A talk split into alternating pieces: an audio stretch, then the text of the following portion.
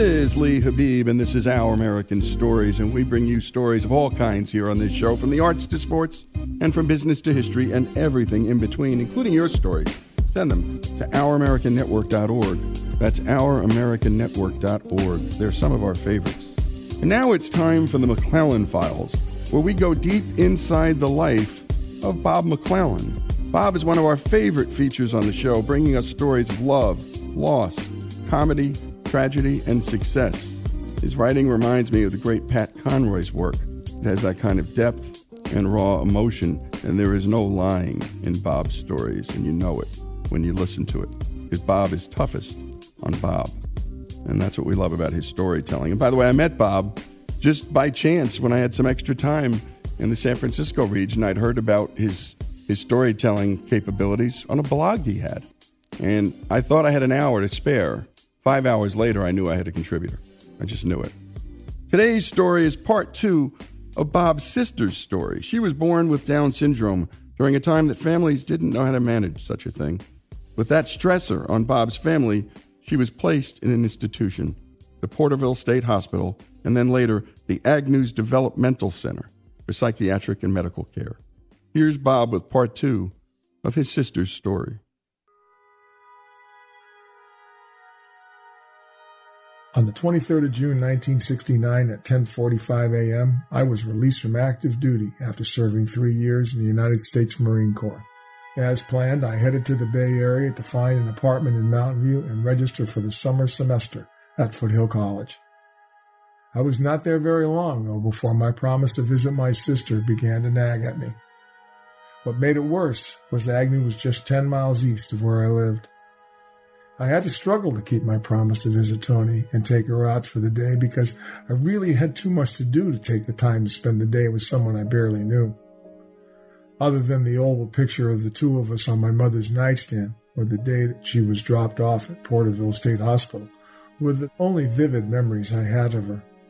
Besides, no one else ever went to see her, so why do I have to go?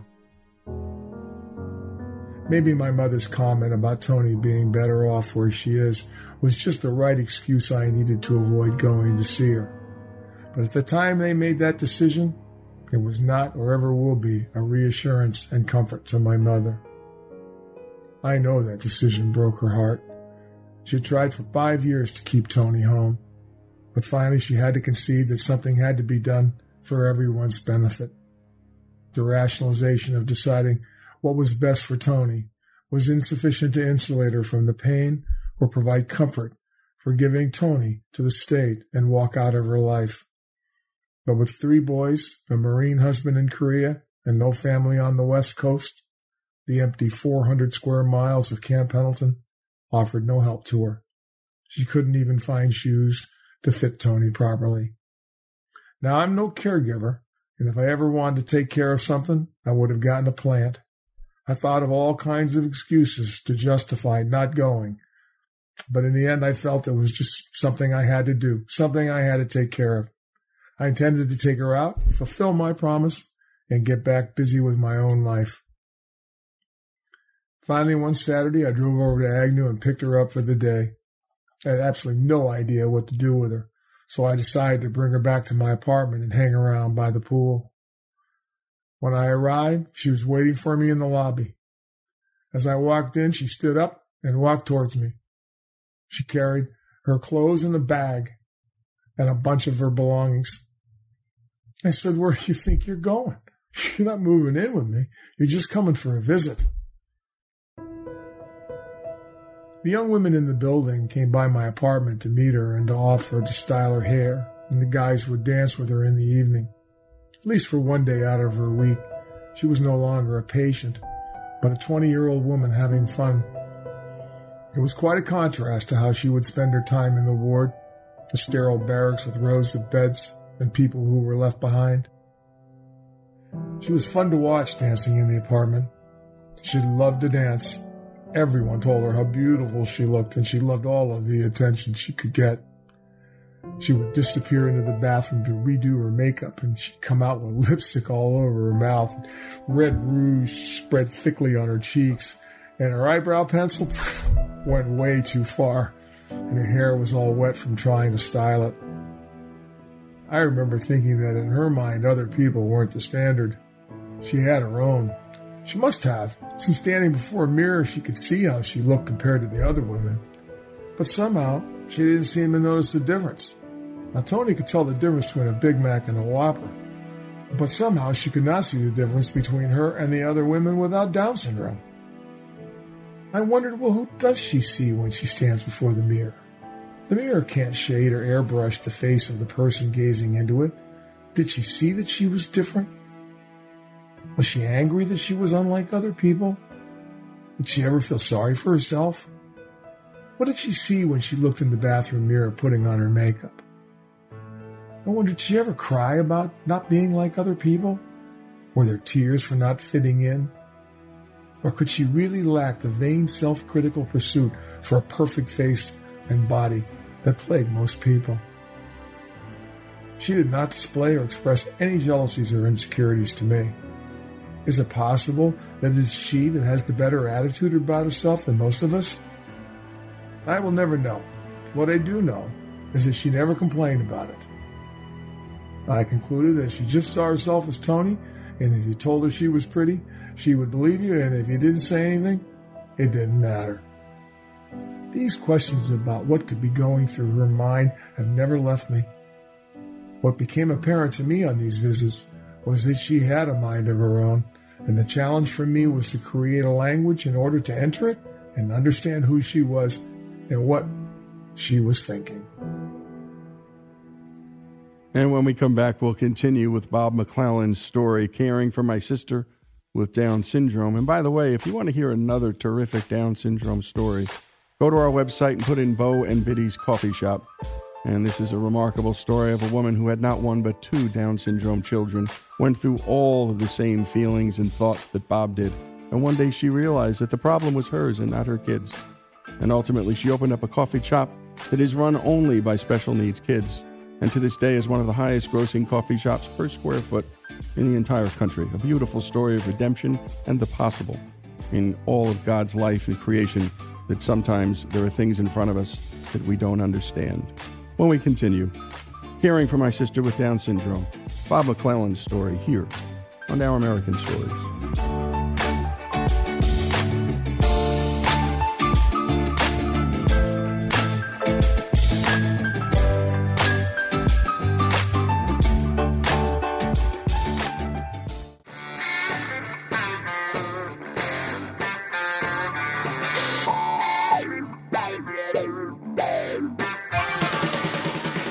And we're back with Our American Stories, and we return to Bob McClellan's story about his sister with Down syndrome. Bob recalls the times he picked up his sister from the psychiatric institution to have outings that brought a semblance of normalcy to her life. Here's Bob with the final portion of this story.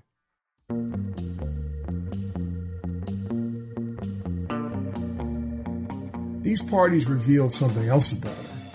That is, in spite of her intellectual disabilities, she loved affection and intimacy. I would watch how she would sit next to a friend of mine and slowly stroke his hand and then ask him if she could give him a kiss. She would giggle when I kissed my girlfriend. She would giggle and laugh, and she put both hands over her face in embarrassment and then point and say, "He likes you." She would point at my girlfriend and say, "Man, you my brother's girlfriend," and then giggle some more when I kissed her again. "You, my brother's girlfriend." Dancing with her eyes closed, she let her body sway on the carpet to the beat. She knew all these songs by heart, and you could see her lips moving as she sang along with the record. And her movements, not at all inhibited. She must have learned to dance from TV, because she would bump and grind her round little body as if she was a backup dancer. Everyone would laugh and say how people with Down syndrome were so cute and affectionate, but I began to suspect that there was a lot more going on here. I would watch her and think about the fact that in so many ways she's like other people, as her body and mind go through the same stages as we age. She knew laughter and tears. She could be sad. Her facial expressions indicated that she experienced the full range of emotions like I did. She knew beauty and would gravitate to those that were. Her problem was she just couldn't communicate it in words. I learned to read her moods and expressions to understand how she felt. I learned how to phrase sentences so that they were easier for her to understand. Whether she had wide eyes of excitement, frowns for disappointment, the nodding of her head back and forth, were the looks of what she felt and thought. Silence signaling disapproval or dissatisfaction. She had feelings, opinions, likes and dislikes, but she just couldn't entirely comprehend or articulate them. In so many ways, she was like human beings everywhere. Tony even went through the same biological stages of life that any woman would go through. She's even capable of giving birth. If so, then why wouldn't she want to kiss a man or dance with him if she finds him attractive? I mean, after all, she's a 20-year-old young girl. I think being her brother rather than her parent made it much easier for me to accept her as an adult than as a perennial child. When she would reach over to pet my hand, I would say, "Knock that off. I'm your brother and not your boyfriend." She would giggle and point at me and announce, "He's my brother. He's my brother." She made me wonder what's really going through her mind. It became our little joke, but she began to understand that indeed I was a brother and not a boyfriend. I decided to keep the knowledge that my sister was a lot more romantic and affectionate to myself. I didn't want to spoil her fun or make anyone uncomfortable. And if everyone thought she was just being cute and affectionate, well then so be it. She'll enjoy the kisses and the attention anyway. When Tony was informed that I was coming to pick her up, she would dress, pack her handbag, and sit in the lobby for hours before I arrived. When I would walk in the door, she'd be up on her feet and ready to go, waving goodbye to those less fortunate who have to stay behind. We would walk out to my car and head right back to the apartment building. One morning I called to tell the nurse that I'd be over to pick her up and was informed that Tony no longer lived there. What? I said, "What do you mean Tony no longer lives there? Where is she? I want to know where she went." But I was told that they could not give me that information as I was not legally responsible for her. I said, "That doesn't matter. I'm her brother. I come over every Saturday." In spite of the fact that I was a frequent visitor, I could not get any information of where she was located. The state was her conservator, and as such, they could transfer her as they saw fit or as they saw they needed. I had no legal authority whatsoever, and even if I was her parent or guardian, the state had the legal authority over because she was supported by it. First, Tony appears accidentally in my life, and now I had to search for her. To do that, I had to cross the line into the unknown world of government-run institutional health care. In that world, she would always be a step ahead of me, disappearing into different homes with different agencies who made the decisions that governed her life. The dismantling of the big block buildings into smaller ones simply spread the many offices and services she needed throughout the communities they served. But the institutional mentality remained the same. New doctors, care managers, case managers, psychiatrists, files, policies, all working to treat her, but not necessarily in concert. At some point, she becomes a case number rather than a name. They all may have had good intentions, but good intentions don't necessarily lead to good outcomes. I would imagine what it must have been like for Tony having all these decisions made for her without her understanding or participation. To me, making decisions for someone like Tony should begin with one simple question. Is this something I would want for myself? I didn't argue about medicine or procedures with the doctors or other professionals. I just asked questions. But I knew that a patient can refuse care if they chose to. But somehow no one informed my sister of that right, so consequently the amount of medicine she took was a lot. Without an advocate, she ended up taking whatever was prescribed to her. And over the years, she took a lot. Institutions manage groups, not individuals. I learned that in the Marines. We're not talking about training thousands of combat soldiers. We're talking about an individual with an intellectual disability that needs help in order to participate in life. As I moved deeper into the institution, I began to think that my mother's comment about Tony being better off in the state hospitals with her own kind might be mistaken. Once on the inside, I discovered that under the guise of health and well-being lies an institution that can mask an indifferent process that is fraught with many threats to an unguarded and unprotected intellectually challenged person. A person who lacks the ability to articulate their desires and to understand rational thought.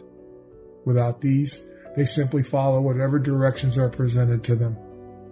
I could see right away that what my sister needed in this bureaucratic machine of procedures and handling was a voice that could ask questions, read and review medical instructions, license requirements, housing, and prescriptions, and be an advocate on her behalf, an advocate for her, an advocate who would not be easily persuaded or circumvented. I became Tony's voice and helped her to make some decisions on her own. On a very personal basis, there was the discovery of Tony as an individual young woman who, despite cosmetic differences, had all the essential ingredients that make up a human being, which was my greatest reward. Capturing that humanity and help guide her to a happy, meaningful life is the journey we shared as brother and sister. It is out of the length and breadth of overseeing her care for 47 years that are the experiences that I wish to convey to other people who desire that same destiny for their loved one. During the many years ahead, I adopted a philosophy of the three most important rules I follow regarding my sister's care. 1. Always be cautious. 2. Always be prepared to be an adversary.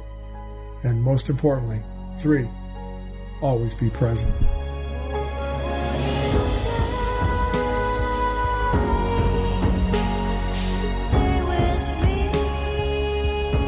Special thanks to Bob McClellan for that story. And for any of you who have a story that's similar, by all means, share them with us. These are important stories, and things have changed a lot since the late 1960s and early 1970s.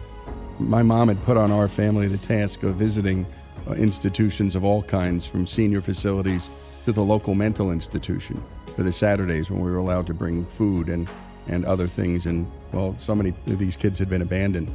And so many of these adults, too. And what I saw there, well, it was enough to change my life, and particularly how institutions deal with individuals. And they just have a hard time, and it's not the institution's fault. There's so much heaped upon them. And again, thanks to Bob McClellan for sharing these real wounds in his life and opening up in such profound ways, because in that earlier part of that first chapter of the story, Bob just wasn't there for his sister. He was selfish. He was a selfish guy. And my goodness, look at the life he forged with his sister. And for all of you who've had to forge these kinds of things, we've spent a bunch of time talking about Alzheimer's on this show. And Merrill Comer's story about her and her doctor husband's slow dance to the end. A beautiful story. So again, share your stories, any like this, the caregivers, the advocates' stories. They're important to us, and I know they're important to you. Bob McClellan's story, his sister's story, and so many stories like this across this great country here on Our American Stories.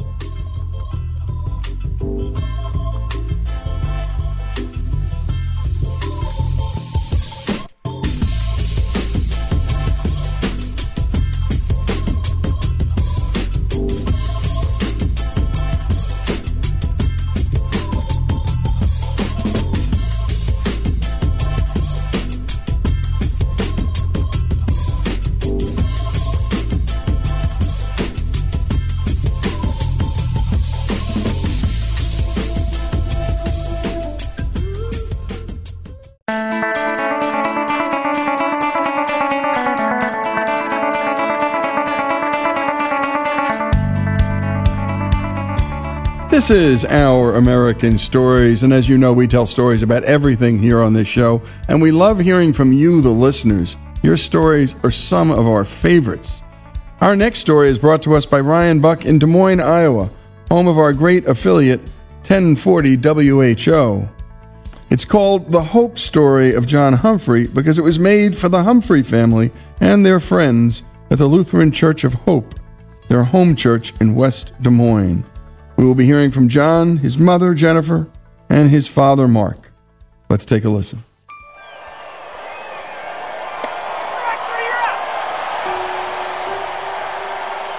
I've played baseball since I was 3 or 4 years old. I've always loved it. I play it every single summer. It makes me happy. I feel good when I play baseball, especially when I pitch. Pitching is my favorite thing about baseball. My mom is a nurse, and she listened to me one day, and she thought something was wrong. He came in from playing basketball one day, and he was like, "Why, my heart feels like it's beating like really hard." So I grabbed my stethoscope and listened to him, and I could hear it. And so I went into the doctor to get that checked out, and while he was there, he said, "You have a family history of heart problems. I want to get you into a cardiologist just to see." And Dr. Law walked in and brought his mentor with him from the University of Michigan. And they both looked at John, and they looked at Jennifer and I, and they said, "John has a very serious arrhythmia that could take his life at any moment." He said, "There's no easy way to put this. It's not my job to put it easy. It's my job to take care of you." He said, you only see beats like this or strips like these on people in the hospital, and they have these beats like this right before they die. Your son could die at any time. With the next heartbeat, we don't know. We don't know how he's alive right now. We've not seen anything like this. The doctor said, "I want to go in. I want to put an ICD in, pacemaker." He said, "Going into my heart is like going into a minefield." They didn't really think it would be successful. The likelihood of it being successful was very low. We said, "You're having this." He didn't want it. He didn't want it placed. He didn't want to have to miss any of his baseball season. It was the state tournament was coming up, and he was not going to let his team down. I tried to fight it. I was like, if I get this, I feel like my dream of playing sports is just done. I feel like I'll be a different person. And what if it messes with my heart or makes it worse? I didn't want to have anything to do with it. We let him. I sat on the bleachers holding an AED. It was a little bit emotional because we'd gotten the word that any time this arrhythmia could take him out, but he wanted to pitch. So we prayed a lot. We prayed as a team. I wasn't worried. I was just really at peace playing, and I was having just a good time. And he went out there, and he went the full game, won the game from the mound, pitched a two-hitter, struck out 14 and walked one, and that kid hadn't picked up a baseball in 3 to 4 weeks before that game. And I greeted him as he came off the mound, and just looked at him and I said, "Let's say a prayer, because, God just lifted you up today, and you certainly have inspired a lot of people that know your story." And he just had this big smile on his face as we walked off the fields. I walked with my mom, and we sat on some benches and just kind of absorbed everything around us. And I just came to the conclusion, like, okay, sometimes you just have to give things up to live the best life you can. I can't worry about this. So I had a lot of people praying for me. My surgeon, he reads a devotion. His daughter sent him a devotion every day before he goes into surgery, because we got around in a circle, my family and then the surgeon. We all prayed together, and I hadn't read my devotion yet, but that was actually what I prayed. I prayed that God just guide his hands through my heart and just do good things, please, and just hopefully everything works. And so that was just one of those things, like God saying, "Hey, I'm right here with you." When I was giving a hug to my parents, saying goodbye before I went into the operating room, I was like kind of worried and nervous, but then as soon as I stepped in the operating room, I just was really happy. It's kind of indescribable. Like, it's weird how in the scariest, what should have been the scariest time of my life, moment of my life, I was, I think, probably the happiest I've been ever. It's a great sign to see before going in. And so John walked through the doorway, and the last thing I saw before the door closed was John sitting on the edge of the bed laughing. I just started smiling, and I tried to lighten up the room because those people were probably really nervous. So even when I laid down and right before I went under, I was smiling, and I was just like thinking, oh, how great is life, even though I probably shouldn't have had that point of view then. It was definitely God. He was definitely holding me up. He was right there. And it was just a really reassuring feeling, like, hey, I'm here, you're going to be okay. And so I was just happy, and so he just made me happy. When I woke up, I felt like God's hand was right on my chest, and he was saying, you're okay, everything went perfectly fine. It was the best feeling I've ever had in my life. It was all-encompassing joy and love and peace, and I just felt right at home. I just felt perfect, and so I kind of started bawling right then because that was a really big, powerful moment. The first thing that he could say when he could speak was, "Glory be to God." With tears running down his face, my husband said, "Babe, why is he crying? Is he hurting?" I said, "He's not crying because he's hurting. He's crying because he realizes there is a God. There is a God. And he is good." Hi, Pastor Mike.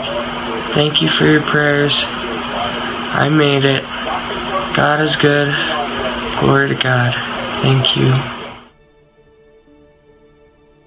Prayer is a very strong thing. And so when I woke up from surgery, I was kind of recovering a little bit, coming back to my senses. And I just had another aha moment, like, oh my gosh, prayer works. And that was just one of the coolest moments of the whole thing, because prayer went from like you feel like you have to just like kind of say hi to God or whatever and give thanks, to more of a connection with God and an outreach to God. Even though it was a bad situation, it brought a lot of good out of it, because I got reconnected with people, got reconnected with myself, and I discovered Christ a lot more, and I discovered life more too. He pretty much just changed everything, changed my whole life really, but he changed it for the good, definitely, because I think I'm a better person now than I was before. So yeah, stick with God, for sure. And you've been listening to John Humphrey, and my goodness, prayer is a very strong thing indeed, especially when you get families and communities praying together in unison for a common cause. The Humphrey family story, and that is John, Jennifer, his mom, and Mark, his father. All of their stories, so many other stories like it here in this great country, here on Our American Stories.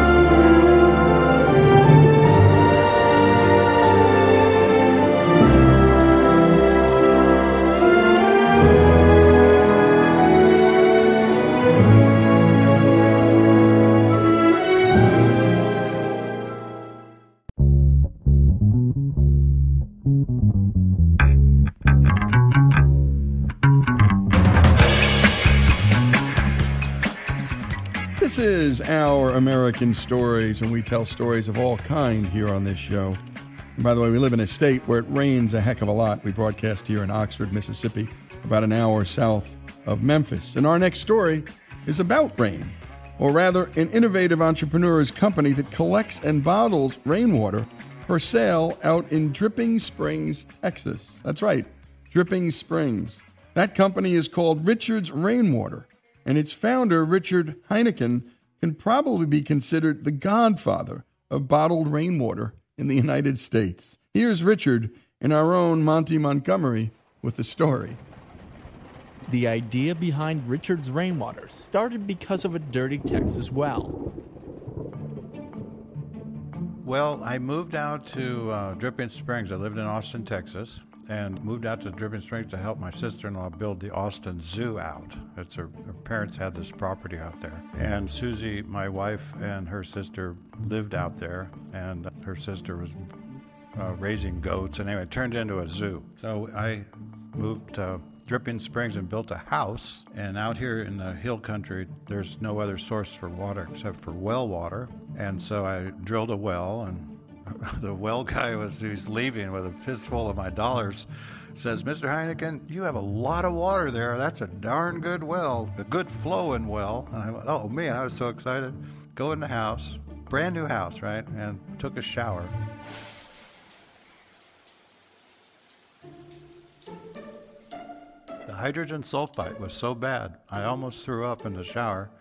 And the water was so hard, when Susie did the laundry, the Levi's could stand up in the corner, and our hair stood out like fright wigs. And we said, "Man, we can't handle this." Called a softener guy. Said, "Oh yeah, that's some pretty damn hard water there. I can put you two tandem water softeners together." I went, "Oh my God!" So I looked into solutions, and I ran across a doctor who became a good friend of mine, Mike McKelvin, who had started catching rainwater for his wife to really realize the well water out here basically kills plants. It chokes their leaves. If you spray it on their leaves, it carbonizes over, so they suffocate. So he started a rainwater collection for his wife's roses, and they flourished, and his house flourished. He got into putting it in his house, and he flourished, and he was really an advocate for it, and I met him, and I became one myself. So I looked into storage and found a fiberglass manufacturer in Texas and ordered a fiberglass tank and put it in and did a real Rube Goldberg job, and it was all kind of new technology to me, but just plumbing is all it was. So it's just the water level.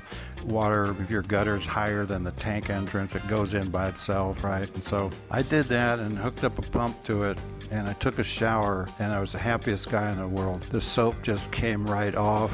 It lathered up like you can't believe. It smelled wonderful. It drank good. And the dishes, instead of being chalky, all of a sudden became clear. So my neighbor comes over and says, "Guys, would you guys just buy some new dishes?" And I said, "No, we're just washing them in rainwater now." He said, "Oh my God, well, I've been buying new dishes every 3 years and a new dishwasher every 3 years, so I want that." So I called back the fiberglass guy and said, "Hey, I want to be a distributor." And he said, "Okay, oh, let's work a deal." And so I was selling fiberglass tanks like crazy. I was the biggest tank salesman in the whole planet. I put in literally hundreds of these things, and I've got 1,000 people that we're relying on Tanktown as their source for rainwater filters and maintenance prop things, and so that's how it happened.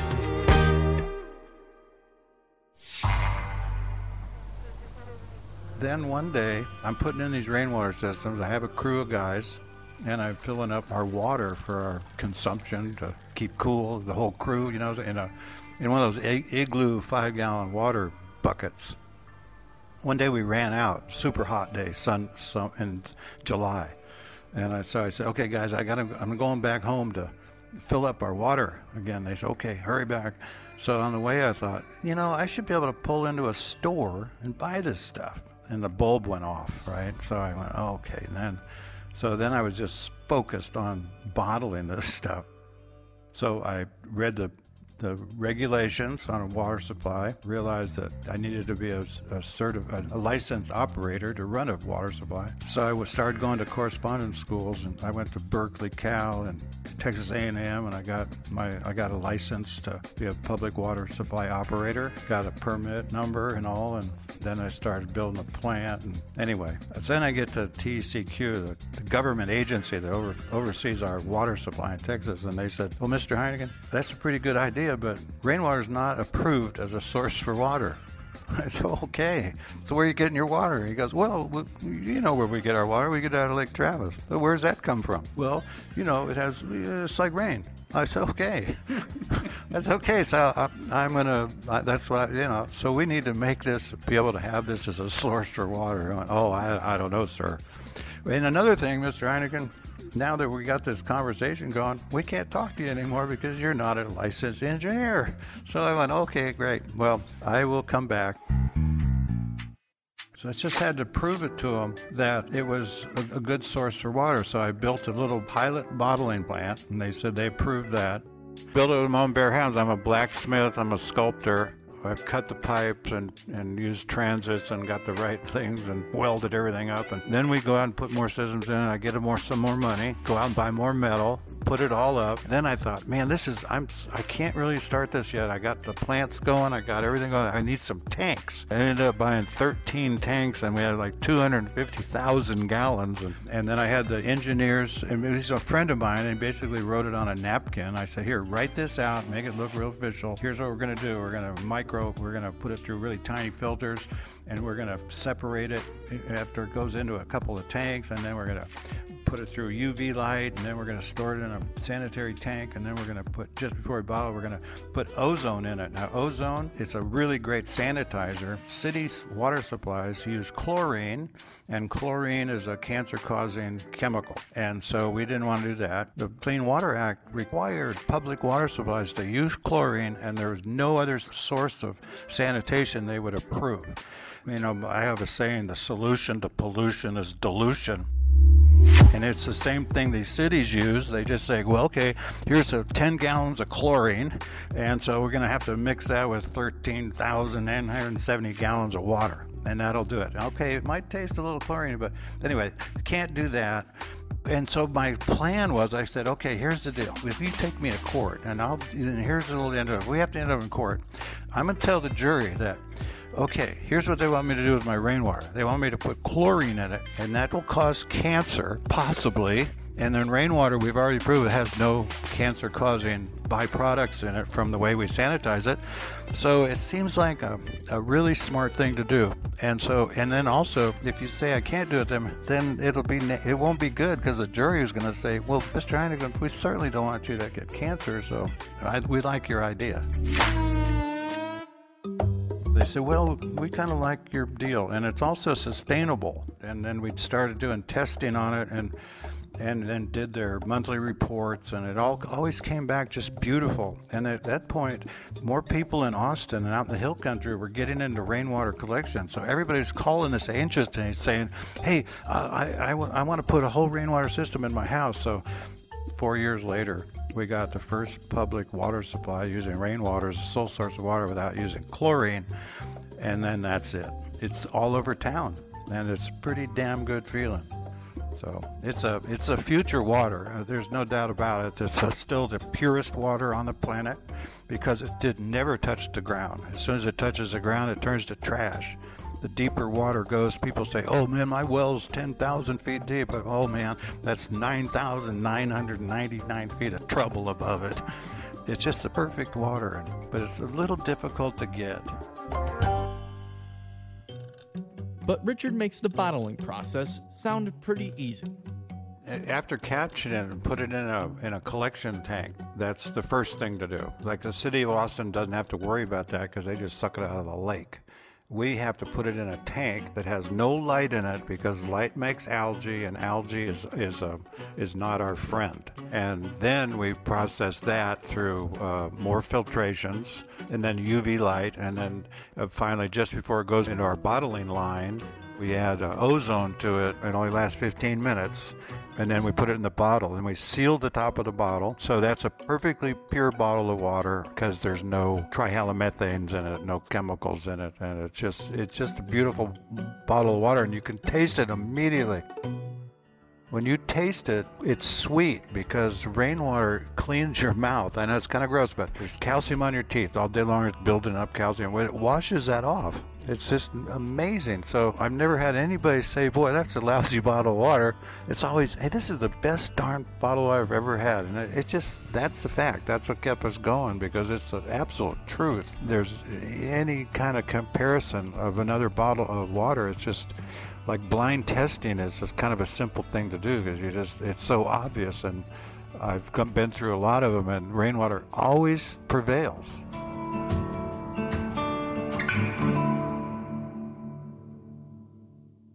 And great job, as always, to Monty Montgomery. And you've been listening to Richard Heineken, and he's the owner of Richard's Rainwater. And, well, the bottled water and everything else comes out for sale from Dripping Springs, Texas. That's where the company is. And you can find out more, if you aren't near Dripping Springs, by going to richardsrainwater.com. That's richardsrainwater.com. Check them out to find out more. And we love telling stories about American entrepreneurship and American hobbyists and tinkering, because that's what he was doing here, folks. He was just trying to solve a problem for himself and folks around him. Richard's Rainwater, the story behind the product and the man, here on Our American Story.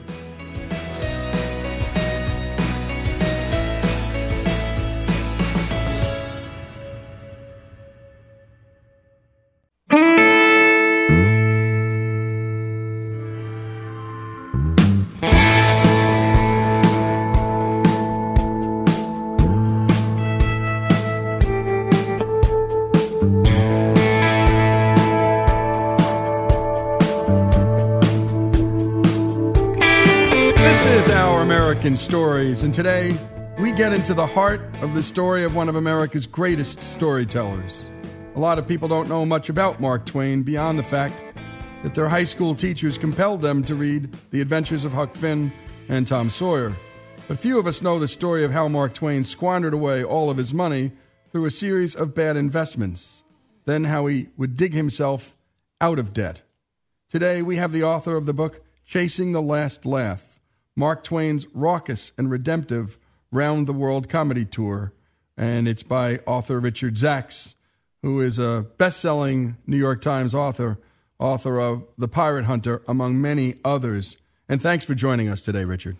Great to be here. You bet. And, you know, I mentioned that folks compelled us to read Mark Twain, and of all the things that we read that we were forced to read, this is one of the things most of us actually understood and loved. Before we even begin with the book, what is it about Mark Twain that you think connected to so many generations of readers?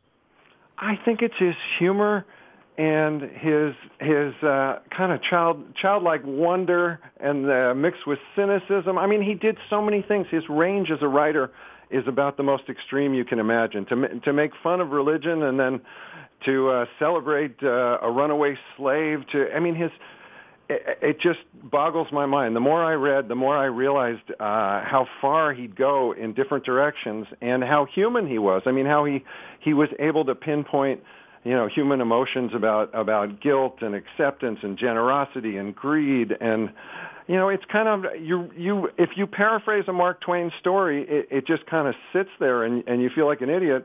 And then you read it and you realize, oh my God, the expressions that he came up with and the way he said it, and it just feels, frankly, so American. Yeah, and you know, Mark Twain's books can't be pitched. I mean, if you were to pitch his book, right, it would not end well. Yeah, exactly. I was sort of surprised by that because, you know, we'll get to it later, but he winds up telling about 30 of his best stories during this Round the World comedy tour, and so occasionally I would just try out on friends, just paraphrasing what the thing was about. And, you know, I might say it's, he stole a watermelon and the watermelon was green and he tried to make the farmer take it back.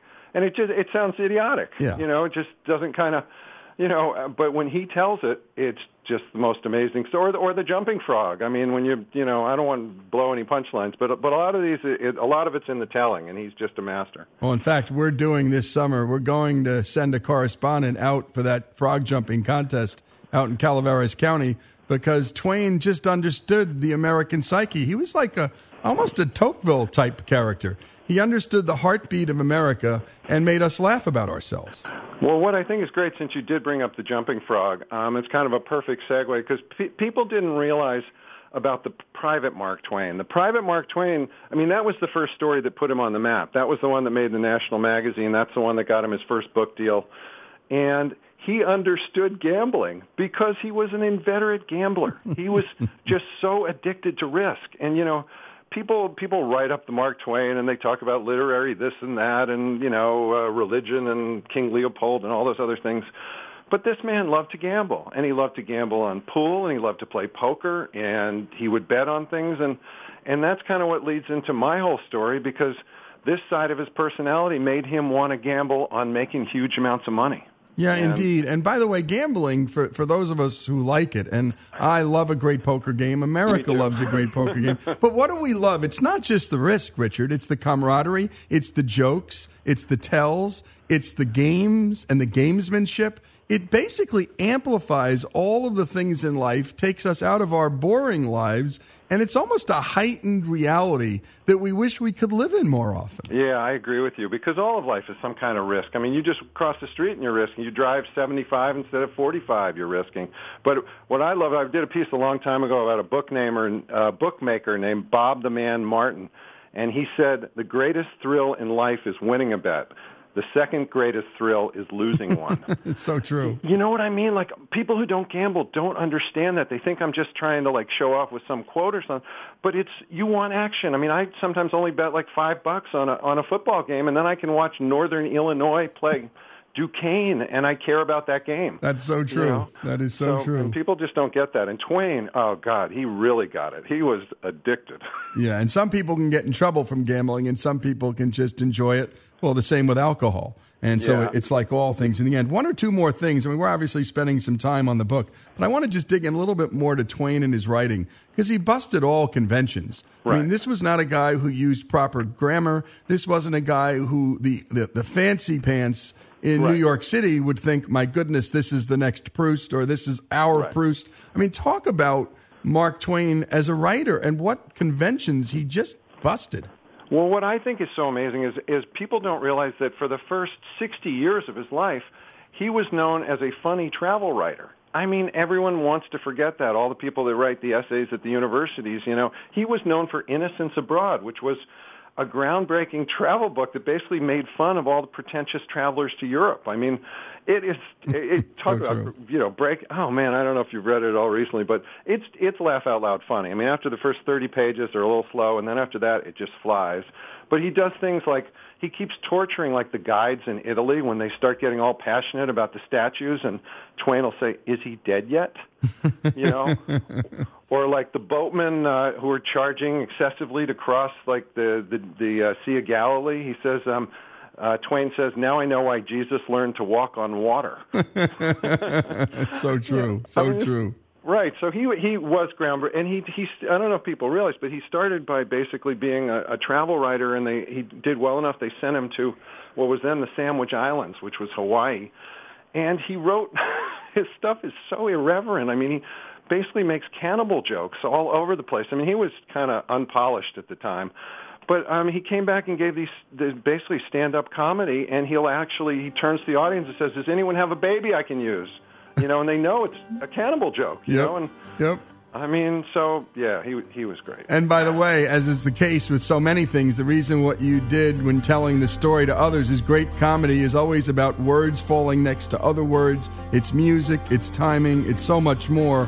When we come back, Richard Zacks, the book Chasing the Last Laugh, Mark Twain's raucous and redemptive round-the-world comedy tour. More after these messages.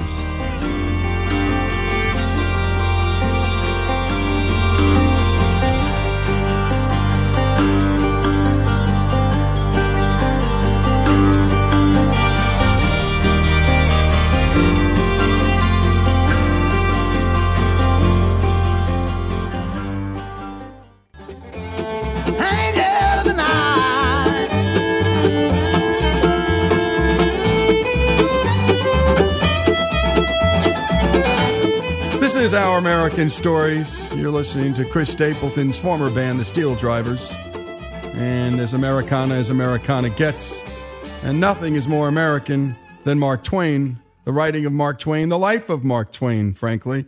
And we're talking to author Richard Zacks, his great new book, Chasing the Last Laugh, Mark Twain's raucous and redemptive round-the-world comedy tour. And while we were in the break, Richard, you had asked about just sharing one more story about. Well, share it with our audience where we left off. I just wanted to tell you, you know, he was known for comedy, and he was known a little bit as a young adult writer, but he really wanted to be a literary author, and he wanted to be like Henry James and Edith Wharton on some level. He wanted all that praise, which just today you know, it kind of cracks us up because he got it all through Huckleberry Finn and Tom Sawyer, but he was actually trying to do, I mean, I think of it as kind of like Jon Stewart doing that movie Rosewater. Right. It's a little bit of a slow movie. It's a very, you know, praiseworthy endeavor that he was trying to do, but it's like, no matter how good you are at one thing, you want to be something else. And the other part of him that wanted to be something else is he had grown up so poor, he just wanted to be as rich as Rockefeller. He wanted to be rich as a Vanderbilt, which kind of leads into the whole rest of the story here. Indeed. And I find it particularly with comics, who at one point or another just want to be taken seriously. Right. And we're just preparing for a Tom Hanks hour coming down the road, and Tom Hanks was at this critical juncture in his life where he just didn't want to do another movie with a dog and him being a goofball. And if you remember, his agent got him a script, which he took for nothing. And the movie was Philadelphia. And though he worked at, you know, scale, it changed his life and people began to take him seriously. And I think the same with Robin Williams, who did some remarkable straight acting.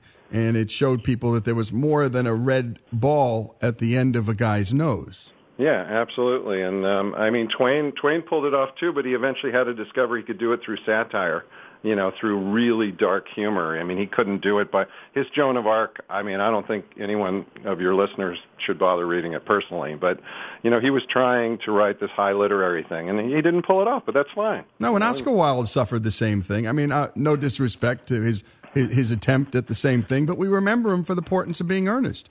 We remember him for his humor and his wit and his satire. Totally. Mark Twain, he wrote a line, something like a classic, a book that everyone buys and no one reads. Right. You know, and everyone thinks, well, how could he do that? Because he wrote these classics. He can't mean it. Well, at the time he wrote it, he was bitter because his books were not considered classics. Right. Yeah. And luckily now they are. He wasn't around to really ever recognize that. Now, you've studied the man's whole life, Richard. Right. What were some of the more surprising things you found out about Mark Twain? Well, I would say, I didn't know how much he liked to drink, smoke, curse, and gamble.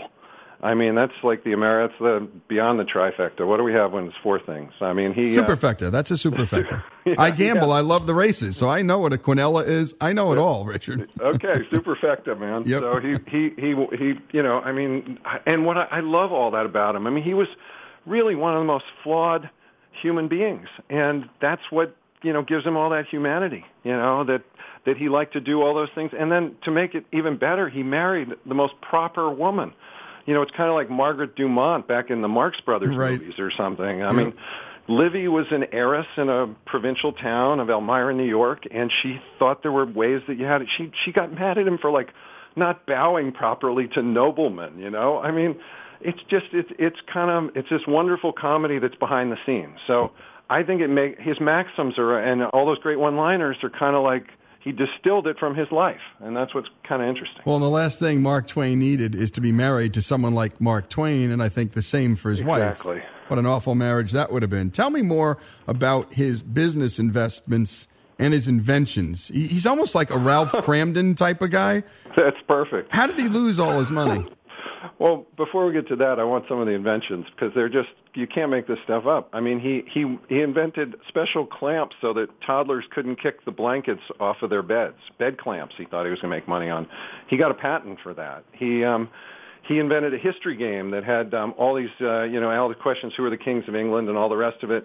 But he didn't take time on the board, and it used push pins. So basically it destroyed the board every time you played it, you know. He was all over the map. On the other hand, he did make one invention that actually did well for him. The Mark Twain scrapbook has pretty much been forgotten, but he's the first guy to think that you could do dried strips of glue on a page and then moisten them with a sponge or a rag and then put the photograph or the card or the newspaper clipping into the scrapbook. And he patented it. And it would have made him a ton of money, but he picked a con man to market it for him, this guy named Dan Sloat. And Sloat wound up going bankrupt like three times and not paying Twain what he was supposed to get. But Twain once wrote one time, after he got a royalty check, he said, "My blank book makes more than my written ones." Hey, that's the thing about being a businessman. I mean, in the end, you got to have great business instincts, pick your vendors right, and this may not have been Mark Twain's great talent. No, it really wasn't. And the trouble was he had this moonshot enthusiasm, and he had no patience for details. So he would just get so excited about some new invention or something that he would hear about. So the way he lost his money was basically two areas. The Page typesetter, which was, you know, he grew up as he had been a printer's devil. He'd been one of those guys that had to take those tiny bits of metal and drop them in so that the newspaper could be printed, you know, a little each letter, individual. And he just thought if anyone could automate that, it would be worth a fortune. And he was absolutely right. The trouble was there were about 30 different main guys trying to do it, and the one he picked did not win, you know. He picked James Page, and he said Page, you know, he could talk a fish to come out of water and take a walk with him, you know. He just... a hustler. He was a hustler, yeah. You know. And at first, Twain called him the Shakespeare of mechanical invention, which was great. Twain would write for places like The Atlantic, and he would talk up these guys, you know. Meanwhile, he was investing in them at the same time, you know. He did it later again. That's a little bit of a hustle there, right, as we speak. Yeah. Set the scene for me surrounding, then, his bankruptcy, but I think we're already getting an idea of why he went bankrupt. But he went bankrupt in 1894. Right. How did he react to this, and how did the country react? Because this was a very public thing. Right. It was. He had kept it a complete secret, and what went bankrupt was actually his publishing company. He'd done a tricky thing. He had created his own publishing company, but he named it after his nephew, Charles Webster. So not everyone knew that it was Mark Twain's own publishing company. So he had kind of insulated himself from any of the problems. And then in 1894, it went bankrupt, and there were headlines: Mark Twain fails, no joke, and. You know, it was so humiliating because he had always sold, you know, basically he was a good talker and he had sold himself as a brilliant businessman, as his own publisher, as, you know, the guy. And he still thought the Page typesetter was going to, it wound up being Mergen Taylor's Linotype. The Linotype took over, but he still thought Page might win out. So this was just so unbelievably humiliating for him. And he went to Europe. He could no longer afford to live in his own home in Hartford, which is just amazing. And rather than, he had 7 servants at the time, including a black butler. Instead of cutting back on the servants and just living there quietly, they couldn't stand the shame in the wealthy community of doing that, so they went to Europe in 1891, and they didn't move back permanently for 9 years. How old was he when this happened, Richard? He was, 1835, so he was 59, 58. He was in his late 50s. And that's tough when it happens at that age. Think about it. He was considered, you know, the greatest funny travel writer. He was the maker of speeches. He was, you know, he was on his way. A lot of people did take his literary stuff seriously. So, and he was very, very successful. And then this was so humiliating. And he took it. You know, he tried to put a good spin on it, but there are lines in his private notebooks where he just talks about hell and you know, the poorhouse, and he actually talks about suicide. I mean, he says that his wife's forbidden him, but that's how dark it got for him. Well, when we come back, we're going to talk about his wife. We're going to talk about what he did as it relates to all the people he owed money to and how he got himself out of this mess. It's actually a really remarkable story, Richard, and thanks for writing this. And a side note, you know, what Twain was going through when he was 60, I think you're just dead right. I mean, that was the life expectancy of human beings right then at that time, Richard. Oh, it was just brutal to have it happen at that. I mean, at 30 or something, you know, you roll with it and you keep like time. Sam Walton went bankrupt in his late 30s, I think. You know, the Walton stores failed, you know, but but 60, oof. Really rough. And by the way, you know, a couple of decades later when Wall Street collapses, people just jump out of windows. I mean, this is, I think, the number one cause of suicide for men is financial failure. Right. And we know this. And so when we come back, let's dig into the rest of the story. This is Lee Habib, and this is Our American Stories, Chasing the Last Laugh, Mark Twain's raucous and redemptive round-the-world comedy tour. Go to Amazon. Order this book now. It makes a great, great gift for a father, for a reader, for a mother, for a friend, and you'll laugh a lot. I promise. You'll laugh a lot. And then you'll want to pick up the Twain catalog. And when we come back, I'm also going to tell Richard about one of my favorite Mark Twain essays about, well, someone passing gas in front of the Queen Elizabeth. This is Lee Habib, and this is Our American Stories.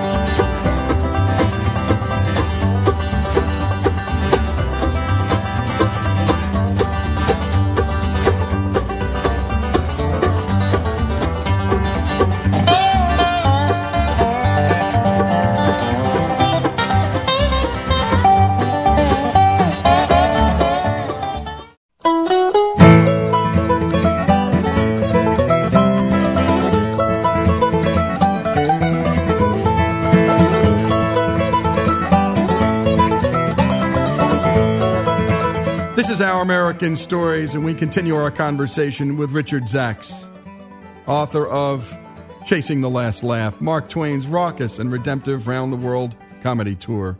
And when we left off, Mark Twain was staring down bankruptcy. He was old, he was 60, tired, disappointed, dead broke. What happens next, Richard?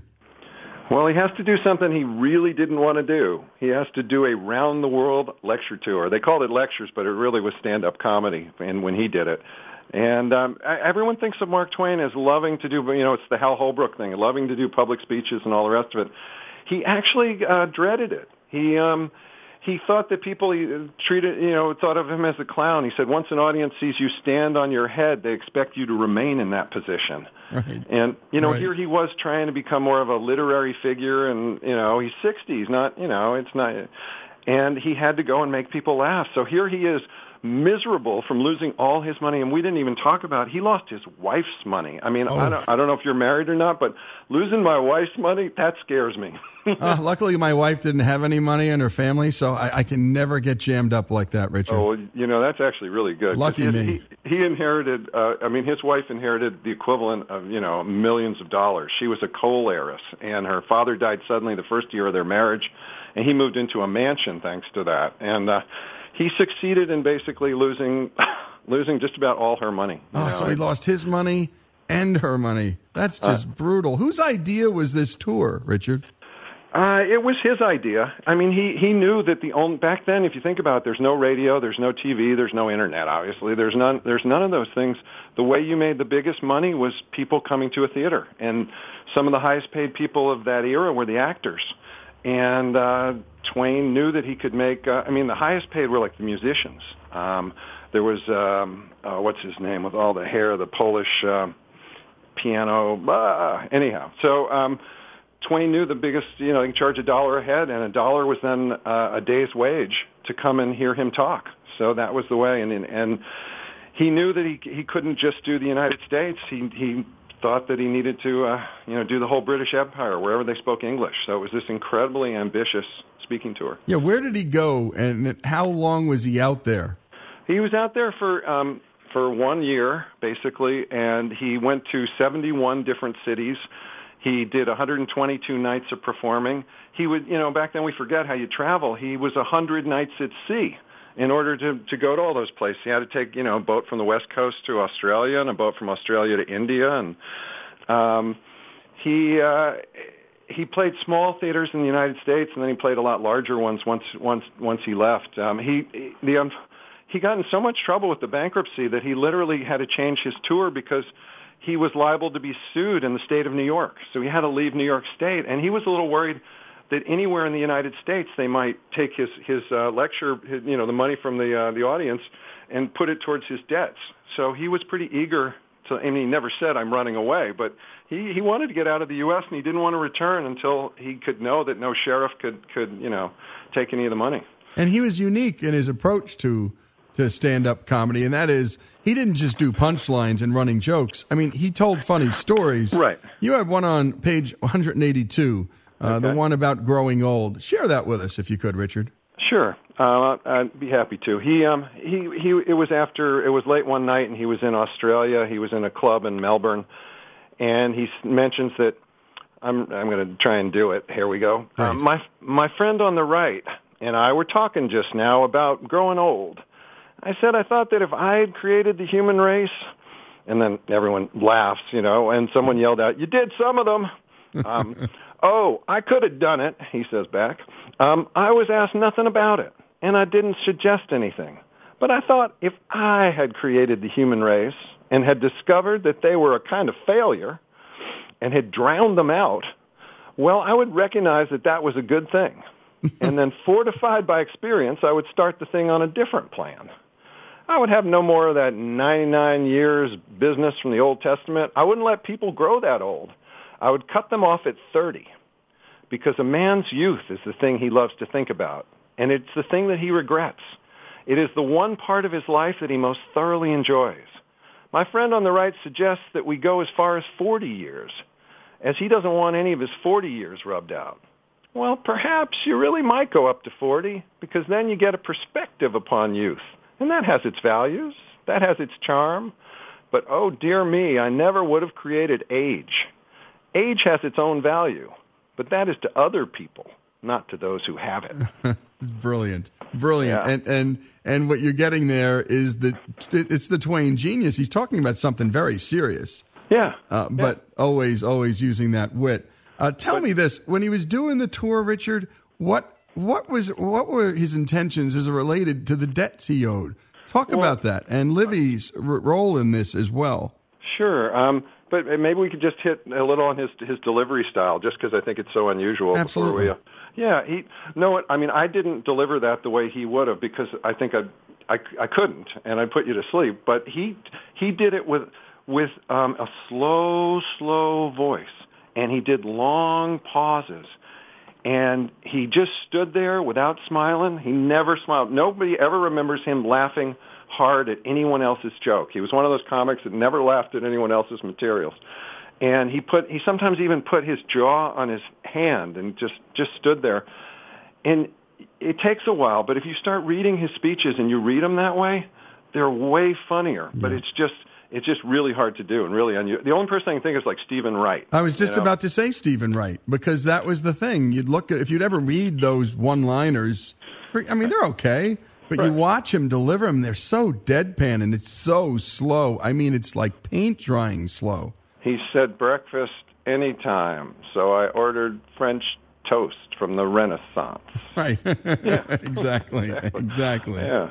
So Twain's delivery really is at the heart of it. So all the critics would afterwards say, God, I loved his performance, but it's until they invent some way of recording and showing all at the same time, there'll be no one can ever explain why this was so great. And we had the transcripts, a lot of the speeches, and that was a little bit of a challenge trying to get across. So I had to put in a lot of bits about, the newspapers would actually write in where people laughed and where he paused. And that helps a lot to try and get it... Well, can you imagine, Richard, trying to explain to people through a transcript the epic hits that Rodney Dangerfield did on the Johnny Carson show on paper? I mean, it's a waste. Yeah, it is. Stand-up comedy, really. Like, I just went to a Louis C.K. at Madison Square Garden, and it was amazing. But if I saw the transcript of that, I probably would just go, what? That's funny. That's what I paid for? That's what I paid for? Yeah, so that's a little bit of a challenge, but luckily I had a lot of Twain's notebooks and Twain's, he wrote a travel book about this whole thing. So I had a lot of things that he meant to be read, as well as the speeches. So basically for the speeches, he took 30 of his best stories that he had basically been telling for the last 30 years, and he cherry-picked, 5 to 10-minute bits. One goes as long as 15 or so, and he would deliver 6 or 7 of them every night, and just stand there. And tell these stories. And he was so unusual. I mean, they were so kind of droll and also really smart, and they were so American. They were about buying his first horse, and they were about the jumping frog, and they were about stealing a watermelon. And they played incredibly well around the world. Well, when we come back, we'll close out this hour with Richard Zacks, and we'll talk about what ends up happening. I mean, does he pay off his debts? What happens to his psychological state? Does he end up being happy again, or at least something resembling happy? And we'll talk a little bit more of this whole idea of the man having to go out and make people laugh for a living. It's a hard living, folks, by the way. Think of the number of comedians who end up killing themselves. It's really, really staggering. You're out there alone, and you got to make people laugh no matter what mood you're in. And, well, no one takes you seriously. And at a certain age, at a certain time in your life, especially a guy like Twain, who was looking for status, wanted to be wealthy and seen of as important. This had to be tough, even as he was succeeding and, well, trying to pay down those debts. This is Lee Habib. This is Our American Stories, Chasing the Last Laugh. Richard Zacks is the author. Buy it on Amazon. It'll make a great, great gift.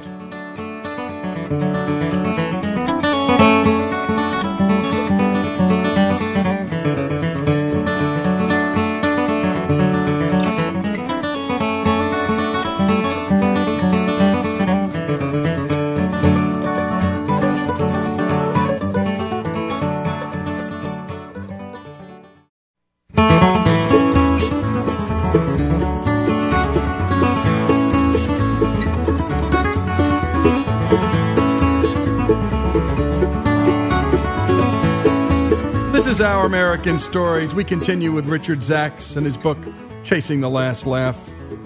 So Mark Twain is traveling around the world. Richard, how did people overseas take to Twain? You know, Jerry Seinfeld has written about and talked about how hard it is to take comedy from one culture to another because so much of humor has to do with cultural references and cultural knowledge. How did he do overseas? He was a huge hit. I mean, he did tailor a little of his material. He wrote a poem about Australia that was the most ridiculous poem. He chose the platypus as the Australian national animal, and he was just an enormous hit. I'd say 95% of all the critical reviews are positive. I'd say he sold out about 95% of the venues. He just did incredibly well, and he was basically treated like royalty by the wealthy people and by the local artists, and that was also really nice for him and Livy and his one daughter that went with him. He had to love that, actually. I mean, that's in the end what he was chasing, was that respect and that status. Absolutely. And he was almost a bigger literary figure in the British Empire on some level than he was at home. It's hard to believe, but they had some British critics had just loved Huckleberry Finn and his early travel book. He wrote one that included where British travelers tended to travel in Germany and in Europe, and it was a huge success. And but I just want to tell you about what I think what's one of the best celebrity perks any traveling performer has ever gotten. Yep. They set aside 35 miles of the Darjeeling Himalayan Railroad and let him use it as a personal roller coaster. Get out. Yeah. And he just had a 6-seater hand car. And they just going down. I mean, these were steep hills. There were 4 zigzags that they had to reverse the direction of the car in order to get down. The hill was so steep. They had 4 horizontal loops where you go loop around through tunnels.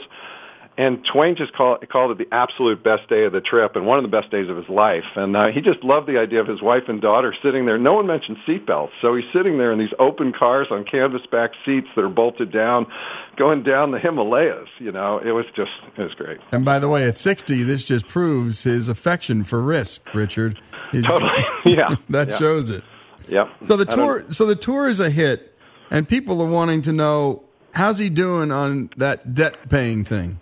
Right, and he's not really saying clear out because he's too smart to give him a straight answer. And basically what happens is he goes to London to write the book, and rumors start swirling that he's living alone in poverty. And then, one newspaper wants to beat another, and one says that Twain has died in poverty.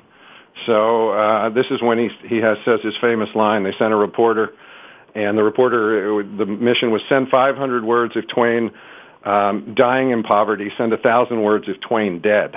Right. And and then he said that let me see if I can get it right here. He said that his cousin James Ross Clemens was ill. The report of my illness grew out of his illness. The report of my death was an exaggeration. That's great. And that's the one. So anyhow, he didn't pay it off from the trip. A lot of scholars have written that he paid it off from the trip. He basically made maybe half at most from the trip. And a lot of that was because he thought Livy had to stay in the best hotel everywhere and travel first class everywhere because she was an heiress. So he literally squandered a lot of his money because back then performers paid their own expenses. Yeah. So then he had to write a travel book. So there he was in London, and he was, we didn't really have time to talk about it. He had a family tragedy, so he was in an absolutely dreadful, dark mood, and he still had to write a funny travel book. And but he did it, and the book sold well, and that paid off the rest of his debt. And then his other daughter got epilepsy right around this time, and so they stayed in Europe another year to try and see if they could cure her. He wanted to come home with her healthy and all his debts paid, but she, you can't cure it like that. So Anyhow, he comes home in October 1900 to an absolute hero's welcome. And so this story has a very happy ending. He was just acclaimed as, 1893 was basically like a depression. They called it Panic of 1893. And everyone was, I use the word hiding behind bankruptcy laws, taking advantage of bankruptcy laws, however you want to phrase it. Mark Twain did not. He paid off his debts. And I'm telling you, that was an inspiration to common Americans, to just to everyone, that he didn't do the Wall Street thing, he didn't do the high finance. Mark Twain, our beloved writer, paid his debts, and he came home and just was incredibly warmly embraced. He just had unlimited opportunities to speak and to write and to do anything he wanted. And he had a friend, H.H. Rogers, who was a big investor and a man at Standard Oil. And he took, when Twain finally built a nest egg again, he took that nest egg for Twain and he tripled it for him just over a couple months, just because there was no such thing as insider trading in 1890s. Right. Didn't come till 1934. So anyhow, Twain gets literary fame. He gets all the money back. You know, things go well. Was he happy? Was Twain ever happy? I don't know. Of course. If you're a comedy writer and you're a writer, happiness is, well, that's a silly term almost of art. Right. And let's talk about that stop in India. Talk about Twain's adventures there. Okay, Twain. We hadn't really mentioned that how sick he was a lot of the trip. He was sick about 40 days out of this trip. He had terrible bronchitis, which might have had something to do with him smoking 20 cigars a day. But he also had these boils on his body. They called them carbuncles. So he had been sick, and so when he gets to India, he's sick the first 2 weeks, and you just think, oh, it's just not going to be a very exciting time for him. Well, he thought India was the carnival. He just loved it. He, seen the snake charmers and the holy men on beds of nails and, the women with the midriff showing. And Twain absolutely loved India. And, I don't know. How did the Indian people react to him?